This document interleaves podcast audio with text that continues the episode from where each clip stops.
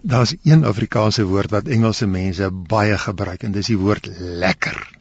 Ek dink is omdat dit so lekker sê dat hulle ook van daai woord hou. Ek praat hierdie week oor dit wat die lewe lekker maak, eintlik vol vreugde maak. Die die vreugdevitamiene wat die Here vir sy gelowiges bedoel het. Daardie vreugde wat vir jou meer lekker in die lewe gee as net wat kom uit jou omstandighede of jou geaardheid. Vier vitamiene vir oggend. Die een is die die veerkragvitamiene. As iets slegs met jou gebeur het, in 'n ramp, dan voel dit asof jou hele lewe se vreugde bederf is. Maar 'n gelowige het 'n waarborg dat God iets goed sal laat voortkom, selfs uit die grootste sleg. Romeine 8 vers 28 sê vir hulle wat God liefhet sal alles ten goeie meewerk. God sê ek en jy saam gaan iets uit hierdie ding laat voortkom. En ek lees in die Bybel baie van mense vol mislukkings wat die veerkragvitamiene by die Here gekry het om weer op te staan en aan te gaan.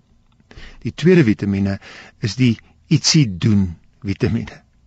Weet jy, as 'n probleem enorm groot is, dan raak jy sommer moedeloos want waar begin ek? Hierdie ding is te groot. Dis onhanteerbaar.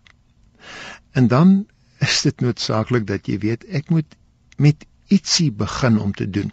Daar's 'n pragtige Engelse gebed wat in Engels genoem word the serenity prayer, eintlik die kalmte gebed wat soos volg lei: Here, gee vir my 'n kalmte om die dinge wat ek nie kan van nie verander nie te aanvaar.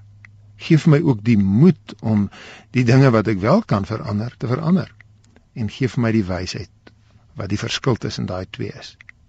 Dus die ietsie doen vitamiene sê ek moet fokus op die een deeltjie van hierdie reuse probleem waar ek tog ietsie kan doen. En dan doen ek iets en dan is die hele probleem nie opgelos nie, dan gaan ek beter voel.